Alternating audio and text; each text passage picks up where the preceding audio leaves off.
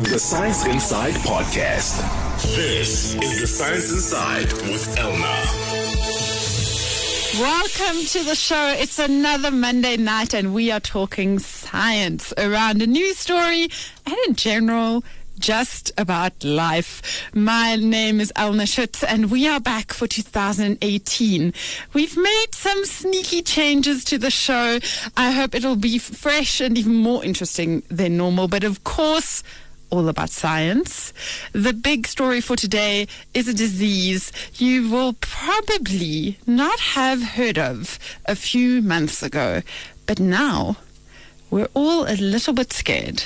South Africans are dying from the biggest outbreak of listeriosis recorded so far in the world. And it's not over yet. The most recent update from the 25th of Jan is that 820 cases have been confirmed by laboratory since the start of last year. 82 people have been confirmed dead so far. But you do have to know that not all cases have come through the reporting system yet, and we only actually know the outcome of about a quarter of the ones that we know about. So even Uh, even though it does sound quite bad, there are a lot more numbers out there that we don't know about yet. But it is definitely a very big outbreak. And even though this has been in the news since late last year, exactly which food is causing this hasn't been discovered yet, which is a little bit scary because you, you, don't know. Maybe we're still eating it.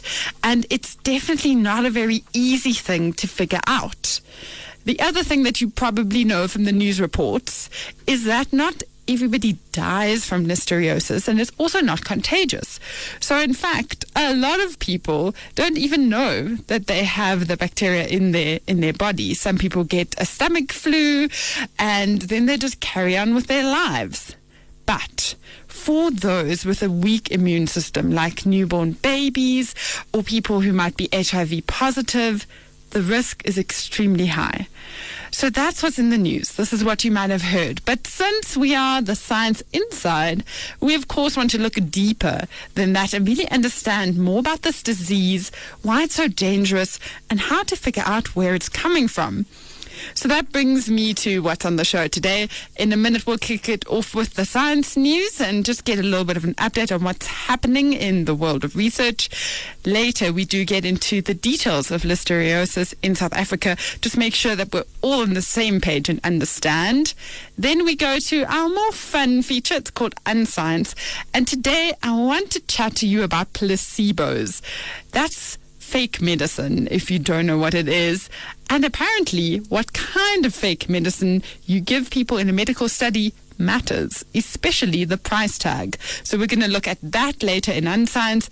And then a new feature on the show, something we're trying out. We actually want to hear the scientists behind some South African science. So this week we're talking to Professor Robert Miller. That's all that's on the show today. I'm really excited. I think it's going to be a fun one, whether you think of yourself as a nerd or not. Do join in the conversation. As always, we're the Science Inside on Facebook, and there's a WhatsApp line. It's 084 078 4912 and on Twitter at VowFM, hashtag Science Inside. It's really easy to find us. But there's one special thing I want to tell you about. Our show is actually recruiting. So if you would like to be on the Science Inside, you've always loved science, always wanted to be on radio, there is a chance for you to actually participate as a volunteer on the show. So I'm throwing it out there. Find us on social media and you will find right there the, the instructions to apply. You can join the team. But let's get into the show. The news is up next. This week's Science Headline. So I don't know about you, but do you believe in mind reading? Do you believe that somebody could look you deep in the eyes and know exactly what you're thinking. And not just that you would like another slice of chocolate cake. We can all read that thought. Something deeper than that. Well, science is coming closer to this than you might think. They're using something which you might have heard of. It's called an MRI machine or a magnetic resonance imaging machine. This doesn't use radiation, so it's not like a CAT scan, it's not like an X ray. It uses magnetic fields and some other things like radio waves to generate generate an image of the organs in the body. So, researchers at the D'Or Institute for Research and Education in Brazil used this method to read minds, specifically what song somebody is listening to. So the way they did this was they played 40 pieces of music from classical music to rock, pop, jazz, you mention it. And each time one of the participants listened to a song, the MRI machine scanned their brain and recorded a so-called neural fingerprint of them listening to that music. Meanwhile, a computer was learning to identify the brain patterns that each musical piece made. This included all kinds of things like the musical dynamics, the rhythm, the timbre. And then once I was done, they turned it all around. The computer was now monitoring the brain waves and trying to identify which song the person was listening to. They they did give they did give the computer some options, so it had to choose one from ten songs, um, but still it had to do this, and this is called brain decoding. And I know it might sound simple because you and I can easily differentiate from in between, you know, 10 songs.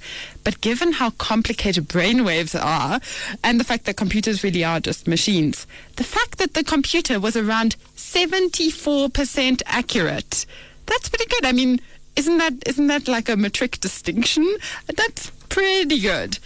And so Machines apparently can read our brains and identify a song, and this could help with all kinds of things in research. So, for instance, brain decoding on someone who isn't able to communicate in any other way. So, someone who has an illness, who isn't able to, to blink or to move maybe we can start to decode what they're thinking about. It can also help with the development of machines like um, artificial intelligence, especially if we're talking about written or spoken languages. And it could also give us answers to the question we have all asked before Why does my friend really not like that song that I love? Does he not know it's a jam? Maybe science could tell us that one day. That is the first story in our news. But on the second one, something a little bit more serious. There is possibly a new kind of therapy for cancer, and it uses light, of all things. Scientists at the National University of Singapore have created a device that delivers light into the human body, activating something called photodynamic therapy, or PDT. So it basically uses a drug called a photosensitizer, which is light sensitive, so it gets activated by light. And this treatment is triggered by a specific wavelength of light, which in turn produces a form of oxygen that kills nearby cells like, for instance, cancerous cells.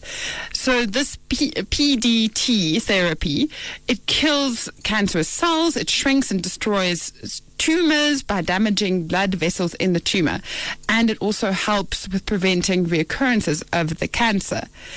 So they might think that PDT may also activate the immune system to attack the tumor cells themselves.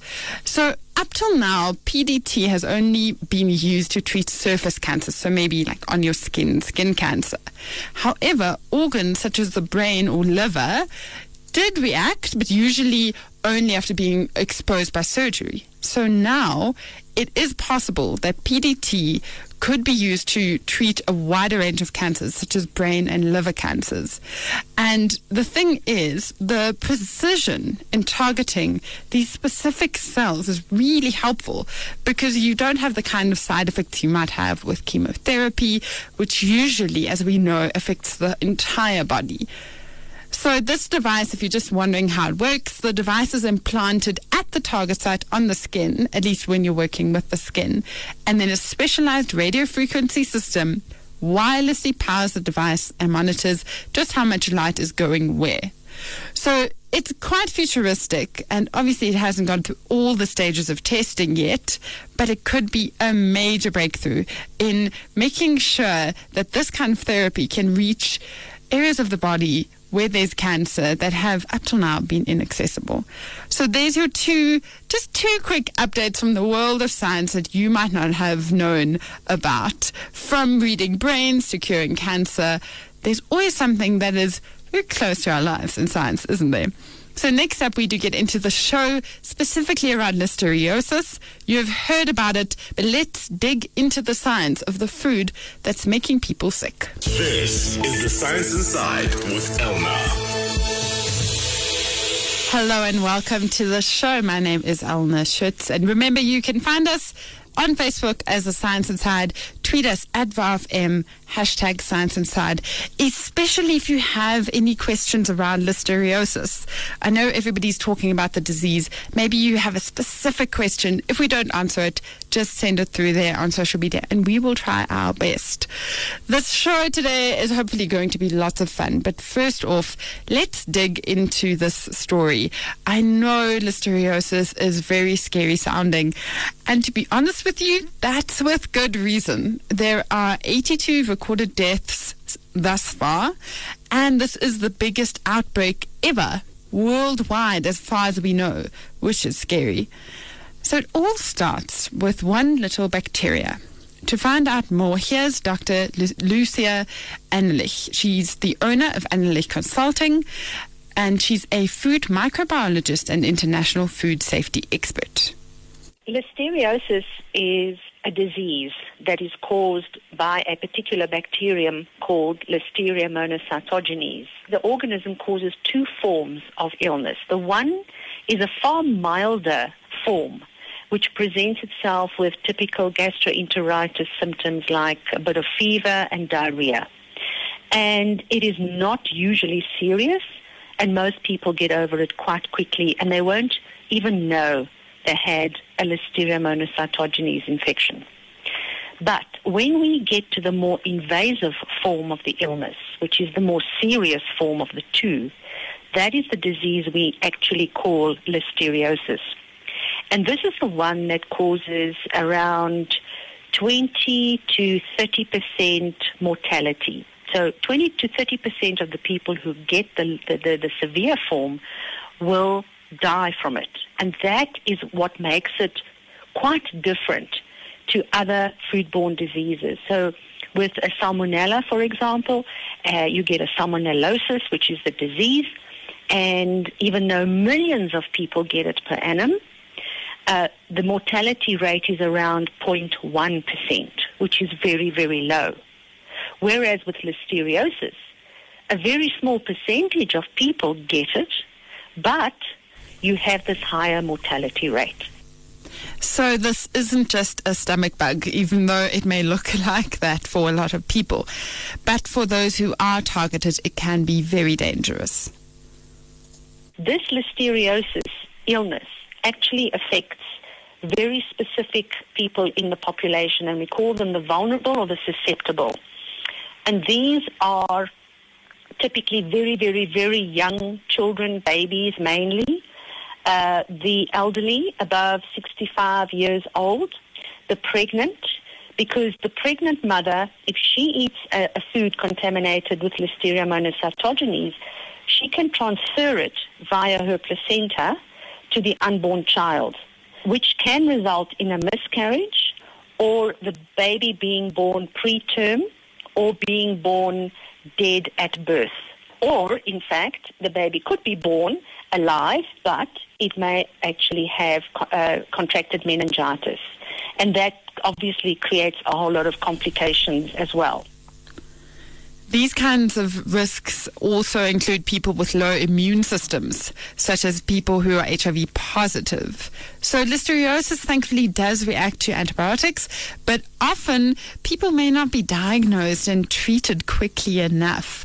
And I was especially saddened by the statistic that said that 43% of deaths that have occurred up till now in this outbreak were babies under just a month old. That's crazy. So it's very serious, and you could easily be eating the bacteria without knowing it. So the question here is that, um, or the thing rather, is that very differently to other foodborne diseases, there are quite a few things associated with listeriosis. It's not as easy as, Elna, where is it? And I can say, oh, it's ch- probably chicken. No, it's ready to eat deli meats. So if you love your hot dog Viennas, your polony, your ham, your meat spreads, all of that is a problem or can be, especially uh, unpasteurized raw milk products have often internationally been a problem, but thankfully those kind of milk products aren't very often used in South Africa, so that may be okay. But even something like a pre-packaged salad, because um, you know it is cut and prepared, and then this one really cut me deeply: ice cream ice cream, you guys, could have listeriosis. Are we even safe? Um, that one cut me. But to get serious, it all comes down to the fact that heat kills this bacteria and actually listeria grows even below 4 degrees in your refrigerator, which is very unusual and makes it so much more risky. So, the question is, where does it come from? How did it get into our food? The answer is probably not what you want to hear, but here's Dr. Anelich again. Listeria monocytogenes, and this once again makes it a slightly different organism. It is in the environment naturally. So where you are growing your crops, your vegetables, your fruits, your cereals, your animals are being raised, whether they are chickens or cattle or whatever, Listeria is there. It's amongst all of that. It lives in the soil. It lives in water sources, so it's everywhere. With the result that it's extremely difficult to keep it out of a food uh, processing facility because it comes in with the initial raw material that comes in. So from there, there has to be proper management of hygiene, you know, implementing good hygiene practices, good manufacturing practices, and everything that's related to that in the environment wherein these products are now being handled. So the bad news is you can't actually stop listeria from being out there or getting into the facilities because it is in raw material and obviously it's not dangerous for animals and so on. So you have to make sure you have proper processes in the factories. At factory level, uh, whether it's right at the beginning of the food chain or further down the food chain, it is absolutely vital that the organism is controlled in the factory. So swabs need to be taken of the environment regularly, especially the drains there has to be a very, very effective cleaning and disinfection procedure in place in those factories. And it is all part of a larger picture, which is about certification of these facilities by a third party. So your certification is then independent and it's impartial. You're not marking your own homework, in other words. Uh, and it's a group of people from outside. They come in, they do a full audit on your process. We call that a food safety audit. And they then, according to specific ISO standards, will say, yes, your system complies with all the requirements in this standard. Therefore, you are certified to this standard in terms of a food safety management system. These processes do happen, so don't get too scared. But of course, sometimes manufacturers can slip through the cracks, especially um, if there might be smaller ones. And there are also lots of different systems at play here, because if we're talking a fish product, it'll probably fall under the Department of Fishery, while something else might fall under agriculture. So there's also a couple of different systems and environmental health um, that have to do with these things. And that's why it's not easy to say what exactly is causing this outbreak. Is there's been no trace back to go back to this uh, manufacturer to actually make sure that that manufacturer is complying with requirements. And one of the problems is that listeriosis symptoms can appear up to 70, 70 days after infection. Now, you are now questioned as a case. What did you eat in the last 70 days? People are not going to remember what they ate. I'm sure you also agree with her because I can sometimes not remember what I ate yesterday, let alone where I bought my lunch from seven weeks ago. So even though it is not the best method, one of the best ways is actually to try to ask people who have gotten sick and and find some commonalities about what kind of products they've eaten. But there's also a lot of testing that's happening currently, and environmental health officers are going to producers, to factories, even to retailers, and just taking more swabs, trying to find out what exactly could could be the culprit in this outbreak. We also, unfortunately, do have limited data, like I said earlier, about the people who have gotten sick. So, of all the people who may have possibly had listeriosis, we only have some data and it's still coming through bit by bit. So that makes it more trickier. But the thing is, all of this may possibly just be coming from one single source. The fact that it's ST6 as the outbreak strain, it usually indicates that this is coming from a single source. So this could be a facility that is putting out only one kind of product or the same facility putting out a variety of products. So if I'm a cold meat factory, I might be putting out ham of different kinds, uh, pastrami, um, Vienna sausages, Frankfurters, and I might make some, and polony as well. So I might make some that are low cost and I might make some which are higher cost, which the more affluent consumer uh, would be able to afford. And this is this is this is what's actually happening currently. Is the fact is that people across socioeconomic levels are getting sick. So this is definitely not only a food that poorer people are consuming or that very wealthy people are consuming. So it may very well be one source that creates a variety of things. So a fancy meat pate, but also polony. Who knows? It's probably, as she says, not something like sushi that only a certain socioeconomic part of the country would be eating. There is currently also an outbreak of the very same strain of listeriosis in Europe the very same one, and they are also not finding the source. So if you're hearing these updates and you're thinking it's taking a while, that is because it is quite difficult.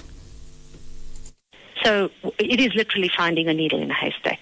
And the minister had said at some point that maybe we actually will never find it because foodborne disease outbreaks have a pattern. They usually start off and then there's a, a, whole lot of numbers, and then those numbers start to increase as more and more people are exposed to the contaminated food. At some point, that contaminated food usually leaves the shelves by the time it's been bought and consumed and it's over. Then you start to see the numbers drop. And so sometimes these outbreaks happen and you've already got the cases dropping and it goes away and, and you still don't know what the source was. So that is something that can happen. It isn't happening yet because currently we are seeing a steady increase of cases. And remember what she said that this is quite a long period. Somebody created a product, then it went into the stores, then you or I ate it, and then it's up to 70 days before you start feeling sick. And so this that's a very long process, and that means that over months, most likely, somewhere this has been created again and again in products. So it's a very tricky thing, and we can obviously hope that it will decrease, but other than that, we can the authorities can just keep trying to find where exactly listeriosis is coming from. And one of the things about the disease is that currently we're seeing the most outbreaks in Gauteng. And I thought, well, that's pretty simple. It's clearly a Gauteng factory. Makes sense, right? But she was actually telling me, Dr. Anelich was actually telling me that it's not that easy. It might just be the demographics of who lives in Gauteng and what they tend to eat. It might be how many people, the density of population in Gauteng, that, that influences these things. That means that listeriosis perhaps is not as prevalent in the Northern Cape or Limpopo or somewhere else. So as you can hear, it is not as simple as this is the disease, this is what's happening. But just imagine we do find where this contaminated food is coming from. If they did find the factory, it would be shut down. There would be a big recall of all of the food that they have on the shelves to make sure that nobody else gets sick and possibly even a criminal process of the, the company or even an individual possibly because the the the proper procedures were not looked at and a lot of people got sick. In fact quite a few people died as we heard. So it is fascinating science but it is very scary health unfortunately but for now, the best you can do if you are worried is obviously watch yourself, watch what you're eating. Just think about your choices. Be very careful with food hygiene, especially if there are um, people with vulnerable immune systems in your household, in your family. You don't have to be scared of this, but you do need to be careful, especially if there's perhaps a pregnant lady or you've been feeling a bit off lately, had, the, had what you thought was a stomach flu. Just be very aware of those things and hopefully this will be taken care of. Hopefully, we will find a source, or at least the outbreak will will come down. But quite a scary, scary story there, unfortunately, with listeriosis. But I hope you feel like you understand it a little bit better now. You are listening to the Science Inside, and next up, we get into a little bit of a lighter side of research. You're listening to the Science Inside, bringing you science around major news events. Welcome to the Science Inside. It is the one hour a week where we get a little bit nerdy on VOW and we look at science. It's some serious stories. Earlier we looked at listeriosis, and if you missed that and you want to understand more, make sure you grab our podcast on journalism.coza forward slash science. But Science is not just serious. I know you might not believe me. I know a lot of people think science is not that fun, but we are here to convince you otherwise. And the one little feature in the show that always does it for me is called Unscience. We look at some very strange research. You wouldn't believe that science could be this weird and wonderful, and that scientists actually spend quite a lot of time, effort, and money on some of these things. Let's get into today's. Unusual, unlikely, unscience. This is your last chance. After this, there is no turning back. You take the blue pill, the story ends. You wake up in your bed and believe whatever you want to believe. You take the red pill, you stay in Wonderland, and I show you how deep the rabbit hole goes. If you're a 90s kid, you know exactly what that clip was from The Matrix. This pill or that pill. It can make a world of difference what's in that little capsule or tablet, regardless of what the color is. And we are definitely not talking about girls in red dresses or The Matrix if you are doing a clinical trial to see if a certain medication works in a specific way, I mean, we talk on the Science Inside all the time about this medical trial, that medical trial. They found out that this medicine does this. But how do you know that the medicine really did that? Well, you need something to compare it to a control group. And this group of people is often given a placebo, which is a medication that looks just like the real thing, but it doesn't actually do anything.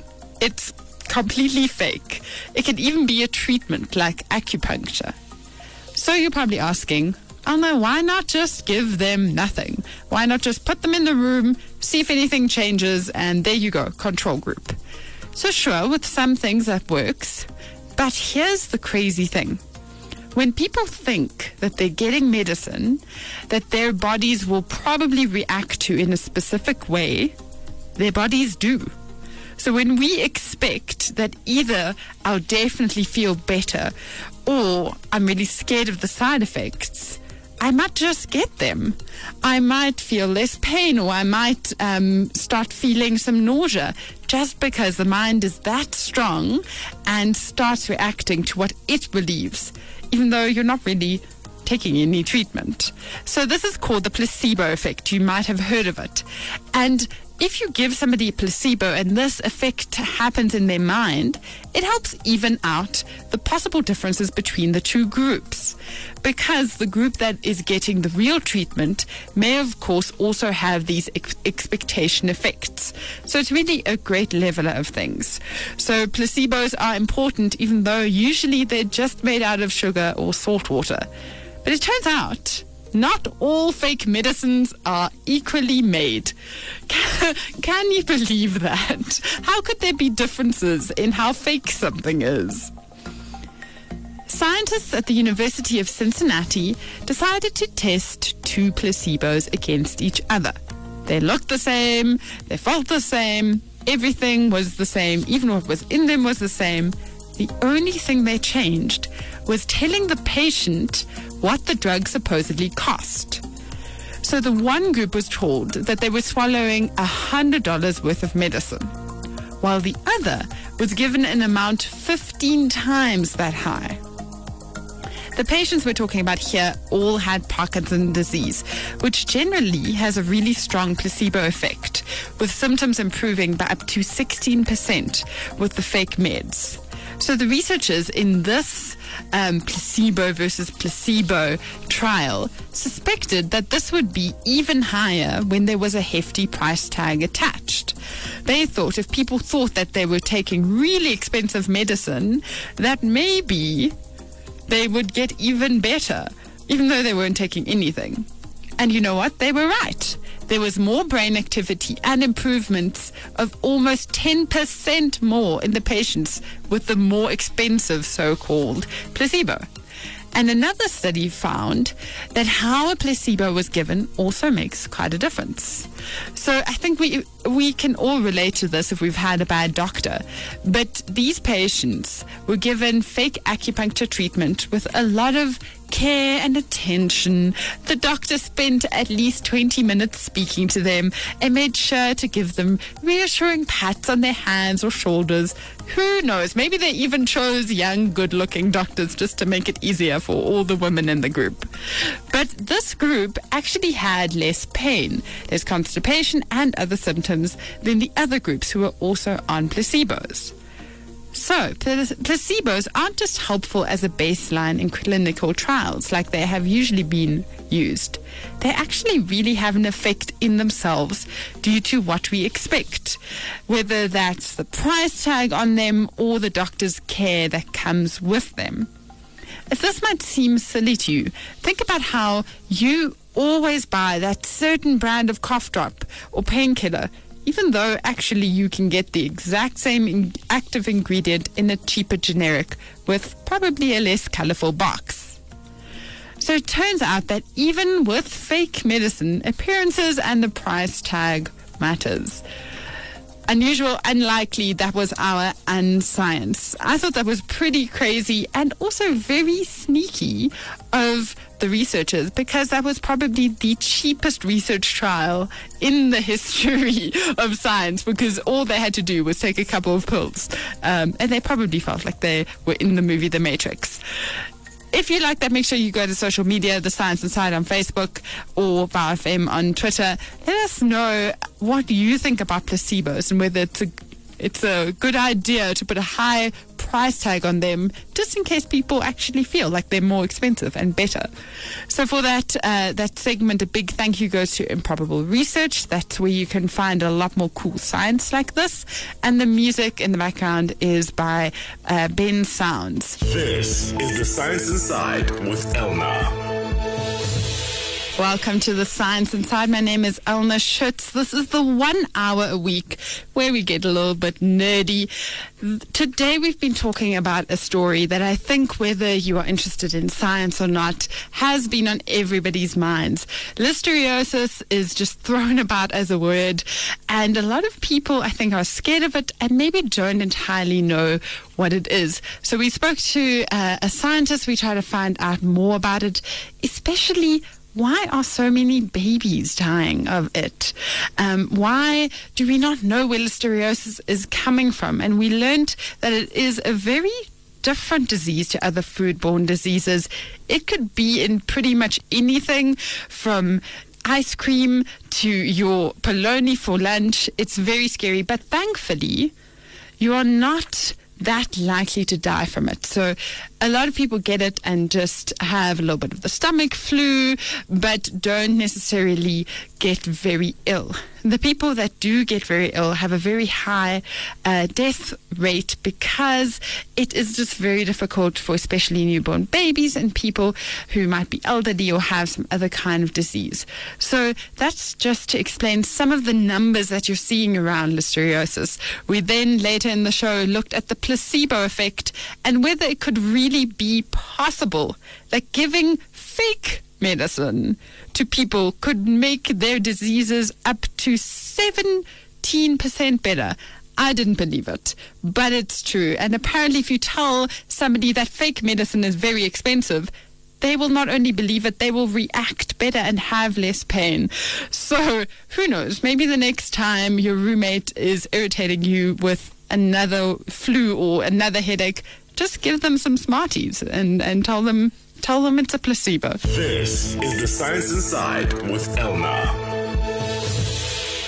It's been a great first show of the year. Remember to find us on Facebook as The Science Inside or tweet us at VowFM. The whole podcast of the show will be on journalism.coza forward slash science. And I want to repeat that we are doing something very exciting right now. We are trying to look for new science insiders. So if you love the show, maybe you love science, or um, or you've always secretly wanted to be on radio like Michael and Anthony, you can actually join the production team. It's very easy. You just send through an email in the next week or so.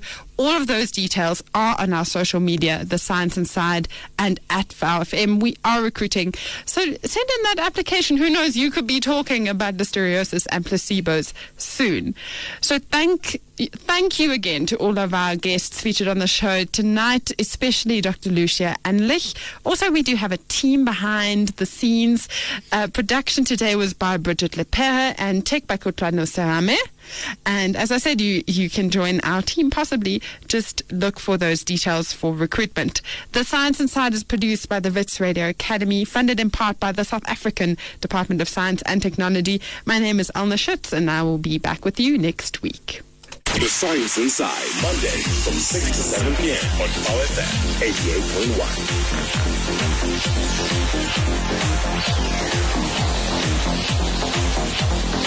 88.1.